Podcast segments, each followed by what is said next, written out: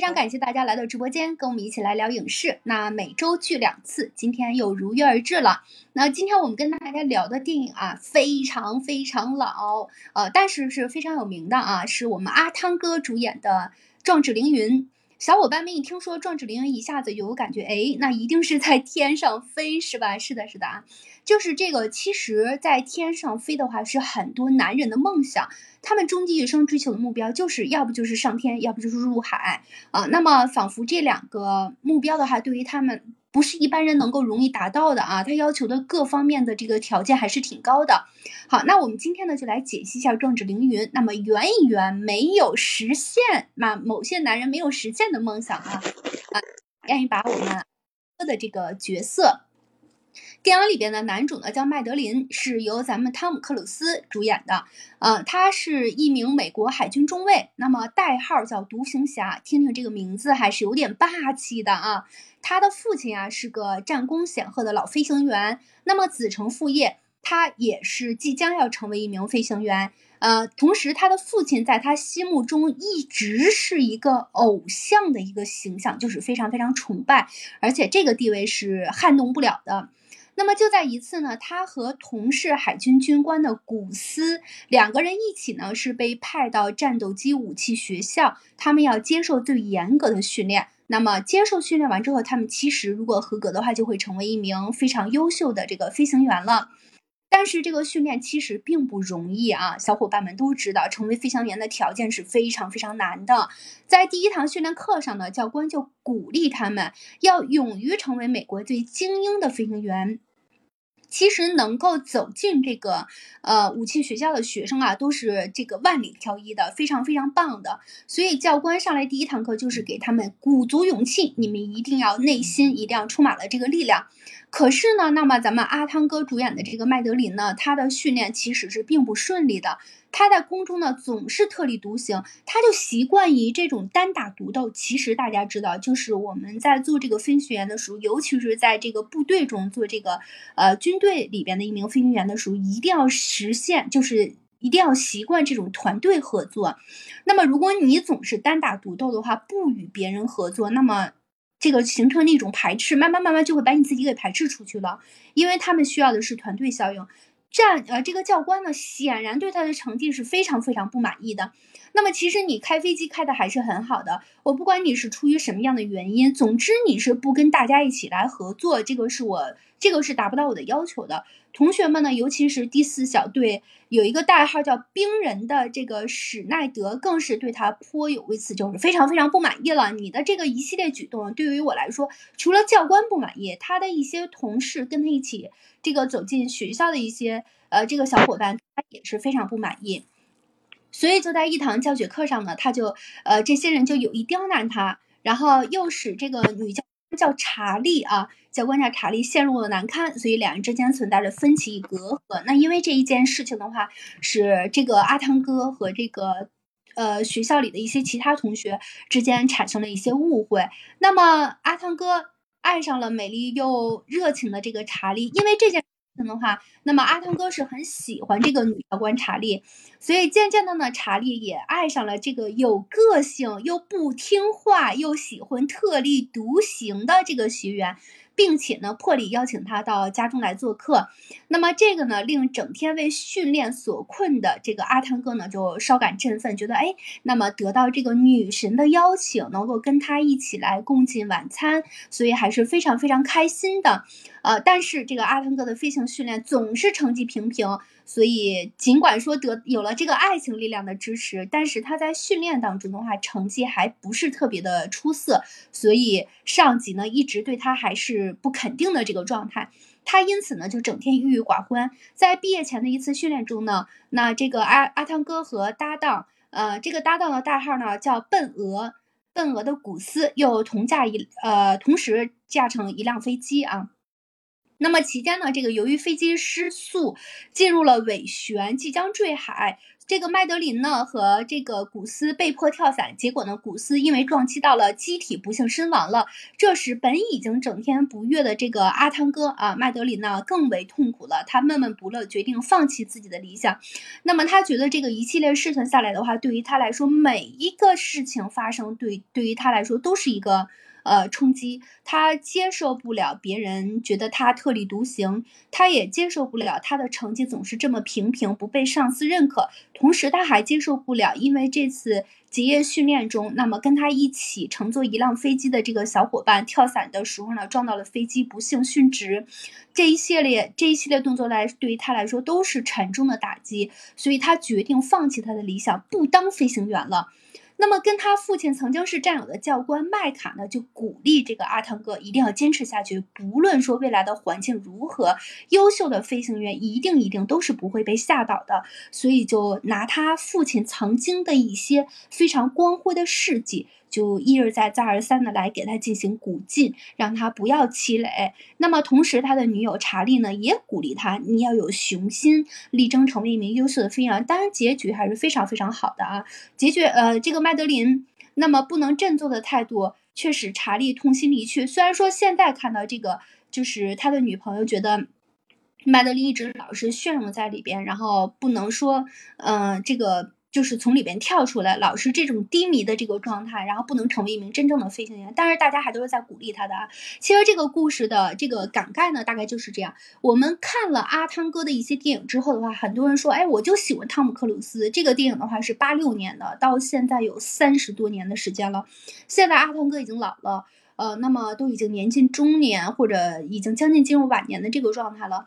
我们翻回头去，阿汤哥年轻的时候演的时候，这个《壮志凌云》这个影片还是非常非常的叫座的啊。在那个年代拍出一部这样上乘的。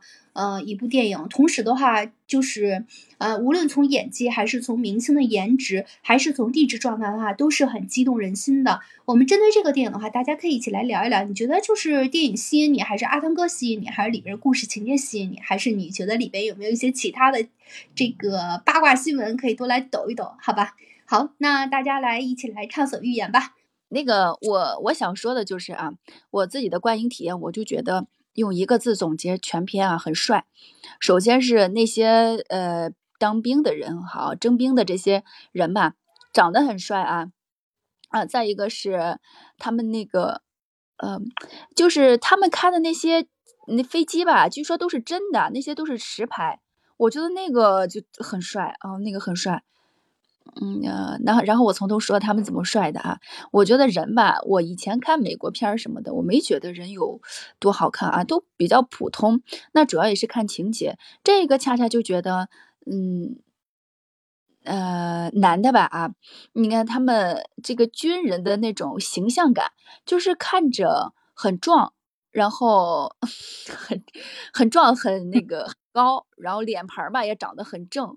就是觉得，嗯，单从形象上就看着很帅。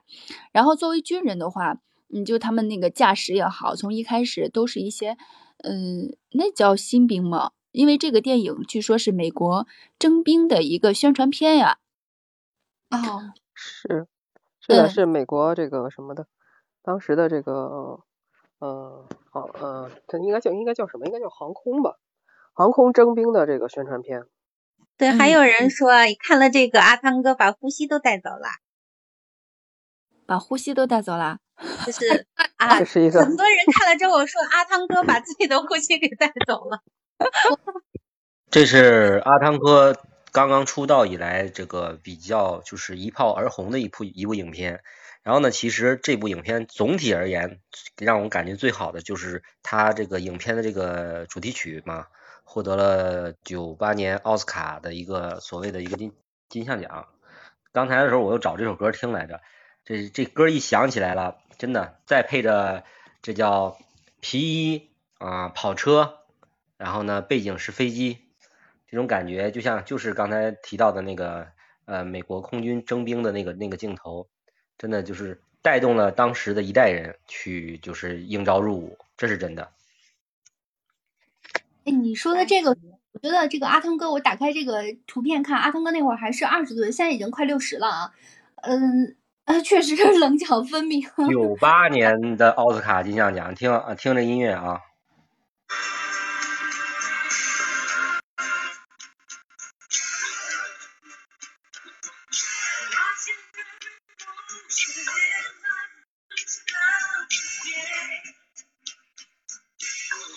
这是谁？对，那个就是我我看的刚好是《灵鱼庄之二》，你们说的是一对不对？就他年轻的时候。对啊。呃，我刚刚看的是二。有人说看了二之后啊，就觉得阿汤哥的颜值还有什么的都已经镇不住这个场子了。有。知道你看完。因为 因为二演的，因为二里边主要演的是新生代要完成一项这个艰巨的任务而去。而去当，而去让阿汤哥去当教官，所以说就是可能更多的是就是提升到了这个第二代飞行员的这个年轻年轻人，就是那个他的朋友的那个儿子嘛。对，就那个呆头鹅的儿子。对，呆头鹅儿子，他是他其实是他其实是更想更想应招一下，就是他老了，然后呢还还有下一代这个美国的优秀飞行员也在崭露头角。其实目的要说的是这个问题。嗯嗯。那给你们说个八卦吧，就是说，其实都说是那个什么，我们知道就是 韩韩国啊，它这个电影工业非常发达，然后他们的 也因为这个电影而改变了很多呃国家的制度，所以就是有一种说法叫做韩国是以电影来治国嘛。然后其实我们可能不是很了解的一个情况是，美国作为这个电影工业的这个发展中，就是就是发展大国吧，应该这么说，它其实在政治方面也有这样的。呃，在电影方面啊，就是也有这种影响力。就是美国五角大楼中间就是有一有一个办公室叫做好莱坞办公室，这啥意思呢？就是说刚才葫芦说的这个，其实一开始我也在想，那个他这个就是，尤其是看《凌云传之二》的时候，我一直在想，他到底是真拍呀，还是说是后期加的特效？后来看那个呃资料的话，你们一会儿可以给我科普一下。但是我看的介绍里面说的是。美国五角大楼上有一个这个好莱坞的办公室是什么呢？他们会给这个电影拍摄的时候提供一些军方的真实的资料，然后这些资料呢就用于来展示这个所谓的啊美国军方的这种强大，呃，同时又在这个不不泄密的这种情况之下，向就是世界展示一下就是美国的这种强大，所以也呃，但我感觉哈八六年的那一版肯定应该是实拍的，因为从包括这个就是。呃，用的这个呃战斗机也好，还是什么也好，就是那个真场景非常真实。嗯，再给大家补充一个八卦。是真实，因为我刚刚看二的时候啊，我也看了一下他一个相关的资料，据说就是嗯，片头介绍说他们那个在飞机里机舱里的那些什么实拍啊，什么都是实景，都是真实的，开飞机怎么怎么着。嗯。是的，所以为什么就是说当年 它是一部那个征兵的广告片哈？现在就说我们去我去看那个《壮志凌云二》的时候，我真的觉得，就是如果说现在嗯，就是还想要展示这个所谓的美国的空军的这种强大的话，可能多多少少就有一些要吐槽的地方。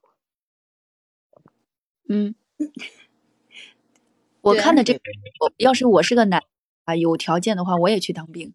就是就觉得，哎呀，咋这么，就是你说是锻炼人吧，他锻炼，就是你单从他拍摄的那个情景各方面人的进步来说啊，我就觉得啊，就是，就是我也可以去当兵，我也可以被征服，或者说我也可以征服这个那个飞机啊之类的，就就这种感觉。你好天真。那个，我现在不。就说说嘛，如果我是男的的话，我就觉得这个我也想去当兵。让大雄说说男的是咋想的。好的，说你如果是个男的，你就是个女的，你想去当兵的话也没有问题。咱们当不了空军，咱可以去那个呃，咱们这个国防部队优秀部队二炮嘛，对不对？你也好天真呀，哪有那么简单？女兵特别难当啊，男兵都很难，好不啦？别说女的了，更难。而且空军是有特定条件的。我都当年我都放弃了去当兵了。当时的时候就是，嗯，就有名额，我就可以去，然后没有去。当时是大一的时候。给钱少是吧？不是，最后一就是是最后最后一批管分配的嘛。就是你这不不会给你那个什么退伍是吧？然后你完事儿之后就会给你分配工作。嗯，对。就是退伍了，可好。嗯。嗯，他那个退休之后不是，他是给那个什么抚恤金的。你退伍之后还给你一块钱，那不叫叫什么名字的钱？然后你老了之后，你享受各种优待。你曾经是退伍军人，然后你那个退休金也有，因为退伍军人而多给你一部分，好的不得了。对。有没有在那个嗯，在这个就第一部里边可能没有反映出来，就是其实。这个整个电影里面的这个，就是说，呃，就是呃，美丽国跟这个其他国家的这个飞机的这个这个比比拼吧。但是，嗯，真正在第二部里边看到了，其实呃，这个苏这个苏苏三五是吧？苏三五，对，对，苏三五真真的要比这个呃美，这是多少来着？幺四？F 幺四。嗯，不是，F 幺四是后面那一架，就是他们 后来一开始执行任务那个，真的比他们要先进。所以说，嗯，所以说，如果说如果说真的说是美国有更先进的这个的飞机的话，我觉得在执行任务当中的话，不会用这不会用这个，就是说比较低端的这个飞这个飞机去执行任务，也就意味着其实在这个事件上来强调的话，呃。他们也自我自我削弱了一下，自我降低了一下自自己的这个，就是飞机工业的这个呃这个这个叫所谓的科技科技生产力吧。但是但是真正的你要说是嗯各种比拼下来的话，其实也就是他们表明了意思，就是我们虽然可能不是最强的，但是我们有最好的飞行飞行员，嗯更加突出了这个美国英雄的这种这种感觉。其实。呃，美国电影和美国这种所谓的这这种大片，它往往的这种个人英雄主义和这个呃美国人是救世主的这种表现特别特别的强，呃，各种影片里面都在这样的立形象，所以说我就说，嗯，对于呃美国这个影视发展或者说是美国的这种影视定论，这个对于主角的定义来讲的话，我觉得这一点我是不是很喜欢的。但是呢，他们的镜头、他们的这个桥段、他们整体的这个剧本做出来，确实是呃衔接上呀，各种呢都非常优秀，这是毋庸置疑的。要不为什么人家工业发展的这么好？对，这个对，正好接着你这个话，我就想说一下啊。刚才我为什么说要那个吐槽一下这个《壮志凌云二》呢？就是我看到很多人也在讨论这个问题。呃，首先是他们后来用这个战战斗机里面用的是那个。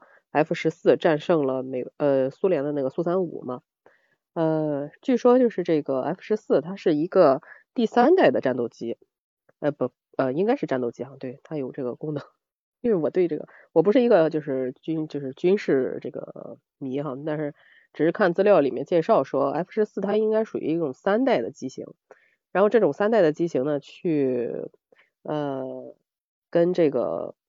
呃，苏式苏三五应该是五代的机型，也就是说用三代的机型去打败了这个五代的机型，然后就是，嗯，首先就是认为这个，嗯，漂亮国就是比比较的傲慢哈，就是我们用这种老旧的机型，我们仍然能打败你最新最先进的东西。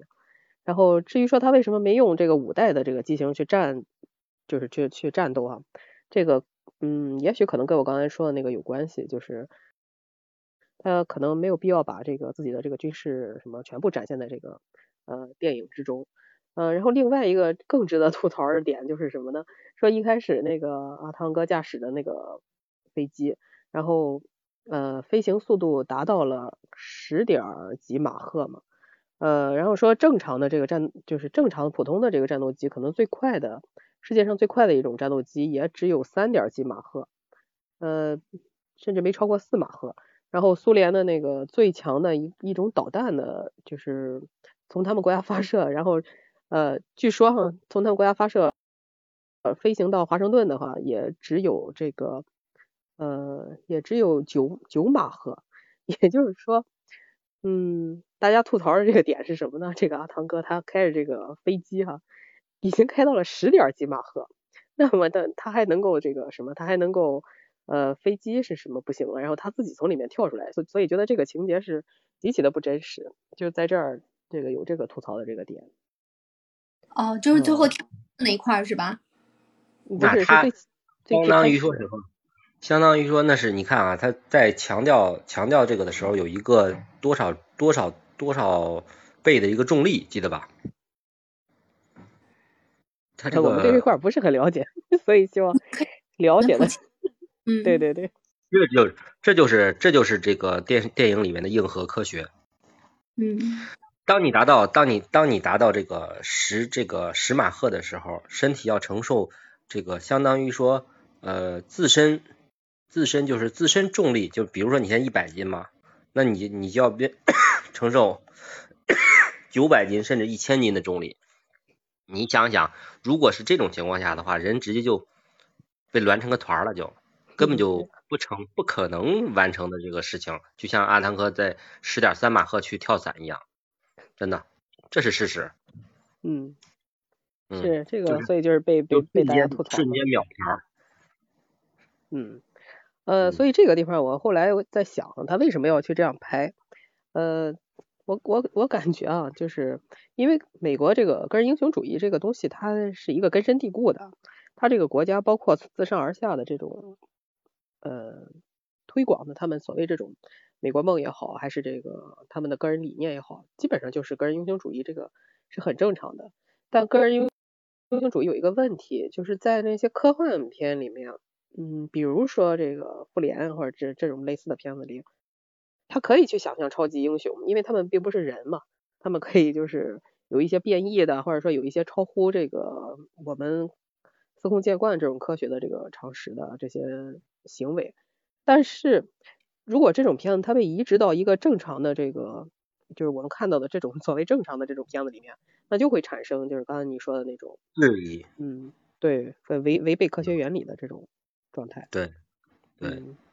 这个我刚才说的瞬间成团这个意思，我不知道你们理解不理解，就相当于说，这个人瞬间就嗯扁了。对你一说那个一多少来着？啊一一千倍的这个重力的时候，那就是那就 就就就就就可以想象得到。一千公斤的重力啊，一千公斤的重量，对对对。对你你想一下啊，常规常规的时候，我们的自家用自来水就是开到最大。的那个冲劲儿是四公斤的压力，四公斤，是啊，一千公斤是这一千是个什么概念？对，所以说这个绝对是啊，绝对是不可能发生的事情。嗯，当然了，为什么说为什么为什么说很多人说说战斗机配着降落伞？那那个为什么很多直升机没有配降落伞？一个一个概念，其实当它飞到三马赫往上的时候。那一一旦到了六马赫，嗯，基本上你跳伞就别别想着跳了，跳伞你也得被那个瞬间的这个冲的往前冲的这个压力直接打晕，甚至直接就是像就跟那个深这个这个叫什么呀？呃，潜水员一下子潜的特别深，瞬间那个肺管、气管、血管爆裂，就这个概念。啊，对，是人应该是不可能承受这么大压力的。对。那其实跳伞的这些都是在那个，就专门玩跳伞的，就是在那儿不动，然后那个飞机就飞到一定的高度之后不动，他们往下跳，是吧？飞机动啊，它飞机常规跳伞飞机的飞行速度不是没有那么快的，嗯，一般都是都是六百八百那样的速度。人跳下来，人你想想，你你坐飞机的，你坐飞又不是没有坐过飞机，你坐飞机的时候，你有很难受吗？虽然在密闭舱里头，嗯，那没有，只是那个，只是那种感觉可能成倍、两倍、三倍的涨。当然了，那种那种人也是专门训练过的，他对这种东西已经习属于一种习惯性的状态。哎，大熊，你有没有想去当飞行员的梦想啊？以前肯定有过吧？看《壮志凌云》看的特别想。就看《壮志凌云》受到影响了，嗯，对，我觉得飞在天上多好呀！因为首先我知道，首先我我自己就知道，就是我不恐高，对吧？那么嗯那么当当飞行员，那就是一种感觉，哎呀，能在天空自由翱翔，那多得呀！但你不知道，其实那个征兵，呃，就是尤其是呃，尤其是这个叫什么航空兵啊，他的要求是这个非常高的。嗯，我知道呀最好，是哪？嗯，最好是什么呢？最好是能是远视。而且啊，我首先眼睛不不过关，然后呢，嗯，然后呢就是啥，那个身体上不能有任何伤疤，嗯，嗯，对这是，嗯而且要做那种旋转的的这个，嗯，还犯晕呢哈，是吧？给你转两圈就完了。反重对反重力反重力反重力试验，那叫，哦，这些，嗯，没样拿得出手的，你这是。嗯，就就相当于说，呃，就相当于小的时候，呃，被家人抱起来转圈圈一样。嗯，我看你能转圈儿，结果其实他你自己只是被转转了，那个，我其实他只是被阿阿汤哥的帅给骗了。对，那跟我没关系。就是他被这个宣传片儿给骗了，然后至少是说，就是有很多人看了这个片子，想要去参军，想要去当至少空军，这个就已经很成功了。从这个角度说，至少我实现了穿着皮衣骑着大哈雷在街上逛。哦，这这也算是实现梦想的一种相似。梦想好简单。他是照着阿特的形象啊，一点儿一点儿去实现。啊、他没有阿汤哥那么帅。也没那么壮，你就知道，你就都知道。嗯，我们都知道，都知道。地球人都知道。开飞机他是实现不了了，他只能坐飞机了。没有开飞机的话，没有什么不不能实现的。其实，呃，我们这边有专门的这个这个飞机教练的这个训练场。如果想学的话，呃，这个普通的民用飞机的话，学费是二十七万。哎呦，哎，哎不是，我呦，对大熊，那问一下，就是他如比如说你说是这个这个部队如果招这个飞行员的话，他要求特别高，什么眼睛啊等等等等。那你比如说我自己想去考一个这个飞行驾照的话，那也会有这么高要求吗？不会的，就可以戴眼镜了哈。你看那个什么，咱们那个有一个运动博主叫铁豆，嗯知道吧？嗯，他就考下了驾照了，飞飞机驾照。哦，对，嗯，就没用飞的嘛。飞机驾照是可以考的，而且考的是那个啥直升机。啊，直升机可以开民用滑翔机，嗯，就比如怕比给农田撒撒药啊啥的，就那种小飞机，反正你不能开客机。就跟你有驾驶证，你不能去开公共汽车一样。对，是的它，是分分等级的。对，战斗机也不能开，因为我嗯觉得追不上那么高的高度，对吧？嗯，战斗机那就更是一个那个什么了，因为你要参加战斗。对，它更开不了了。就是，对啊，它开这直升机啊，和一些刚才他说那个撒农药的那个都飞不了那么高，所以对于这个飞行员要求应该也没有那么难。那我想嗯撒农药的还用二十几万去学个吗？撒农药无人机就对啊，我也在想撒农药有完成了呀。撒农药有必要就人上去对撒。对对对，就是就能完成啊！哎，二十不知道多万烧的，啊，不知道不知道你们有没有有没有看过那个鹦鹉鹦鹉螺号？没有看过，你讲。那个鹦鹉螺号去去找这个找这个鹦鹉螺号的时候，他们开的这个就是普通的双翼螺旋桨式飞机，它这种飞机的话就是民用的滑翔机。然后还有啥电影里边有啊？那个那个那个那个那个叫什么什么三？反正很多那个美国电电视那个电影里面都有这种双翼的滑翔机或者单翼滑翔机，飞机都不大，里边儿可能也就能坐个七八个人最多了，哦，对了，我我在看电影，我在看电影的时候有一个问题啊，就是这个他们是称就是不是说那个什么一个飞机一个主驾驶飞机，然后还有同时配备两个僚机，就是同僚的那个僚，这个僚机是什么意思？这个僚机这个僚机一般情况就是辅助于主驾主主飞机来完成任务的。另外一个僚机的主要僚僚机的另外一个作用就是辅助于主这个攻击机中中间那个叫攻击机，然后呢辅助于中间这个主主机来进行瞄准，就是高精度打击敌人，利用就跟狙击手一样，它会配啥配一个观察手，懂了吧？嗯，哦，我以为狙击手是自己就得观察。他在在观察，好像有点忙到啊。然后呢，僚机呢也是也是有护航的作用，同时呢也可以观察多方面观察周边的情况。然后呢，就是这个概念。嗯，没有，我第一次听说这个概念，所以我想问问这是啥意思？你看我们这个上面这四个人，对对军事题材啊，什么这个叫什么？这不懂航空题材啊，毫毫无了解。哎，咱们就看个帅就好了嘛，是不是？呃，第一段呃，这个《壮志凌云》的第一集演的是兄弟情，第二集演的是这个家庭与兄弟。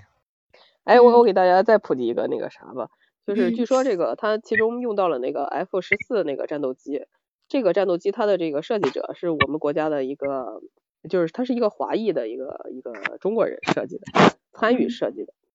叫 F 四 F 十四又叫熊猫嘛，呃，这个这个设计者叫，其实就是我最先知道阿汤哥，那个时候不知道他是阿汤哥，只是看《碟中谍》，我就觉得这个男的非常帅，然后从一看到七，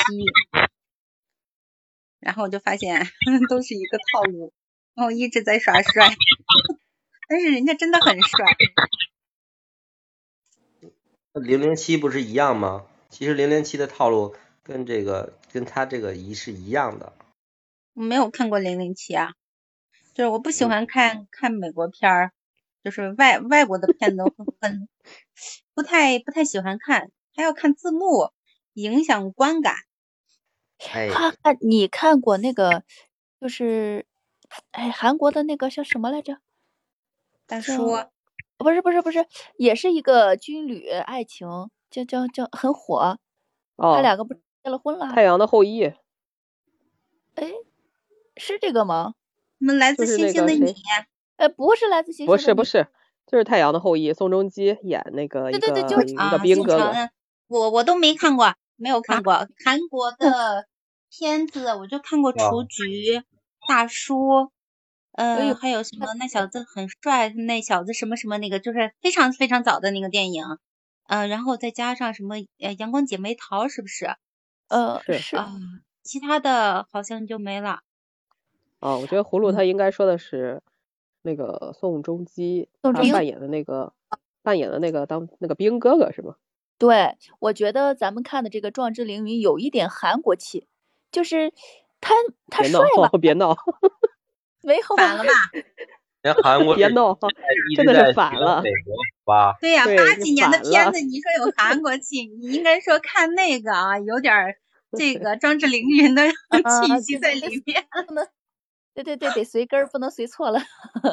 对，其实我我先看了那个《壮志凌云二》嘛，然后我觉得，哎呀，这个这个真的好，就是你们，因为我没怎么看过汤姆克鲁斯的这个电影啊，然后我一看，哎呀，好老啊。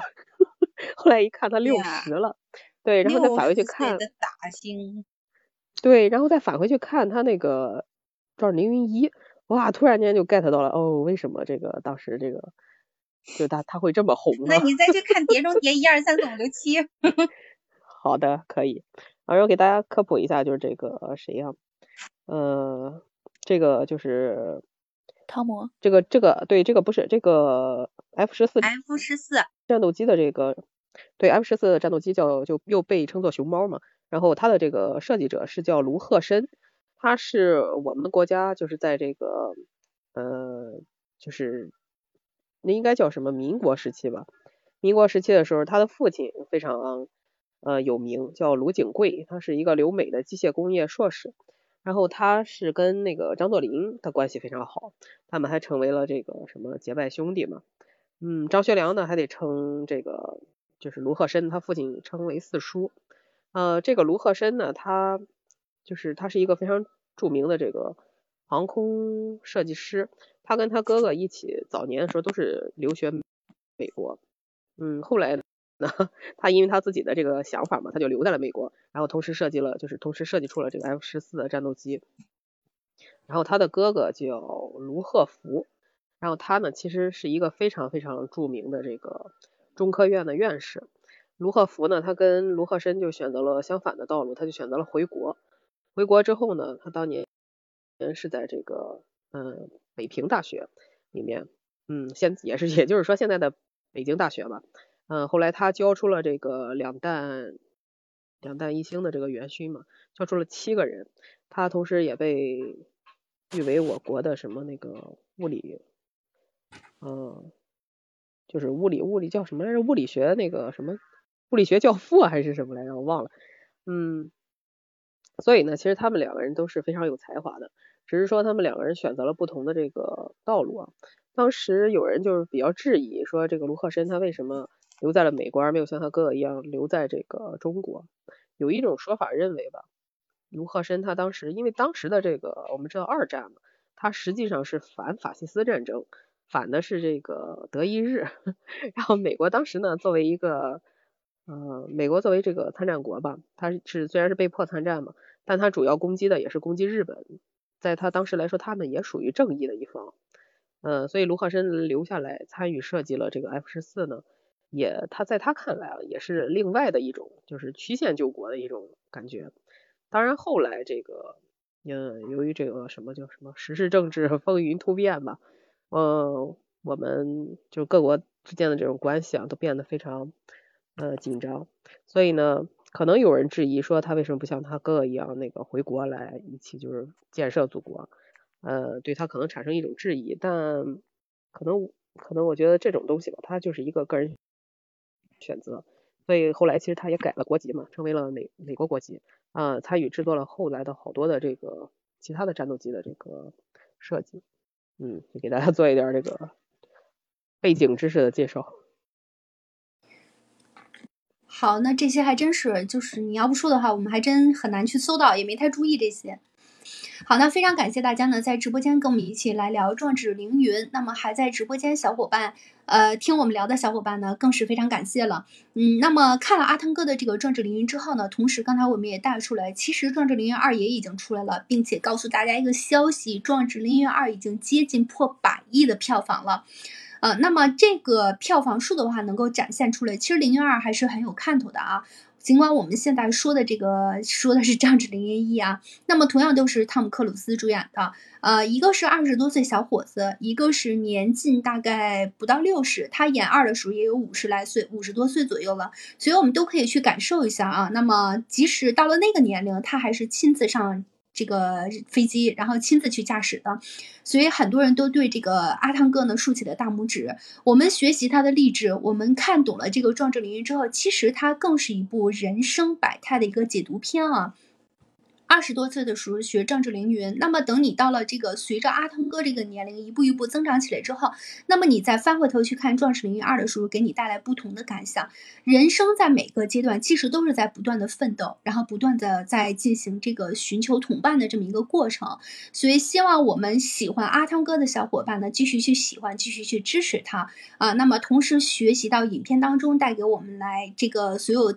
听众的一些这个值得学习的这个精神啊，好，那非常感谢大家呢，继续这个一直在收听我们的这个节目。如果没有聊到的地方呢，可以在评论区里留言。那我们每周二、呃每周一和每周五呢，都会在直播间跟大家来聊这个一部电影。喜欢的小伙伴呢，可以持续关注我们，好吧？好，那今天就到这里，小伙伴再见。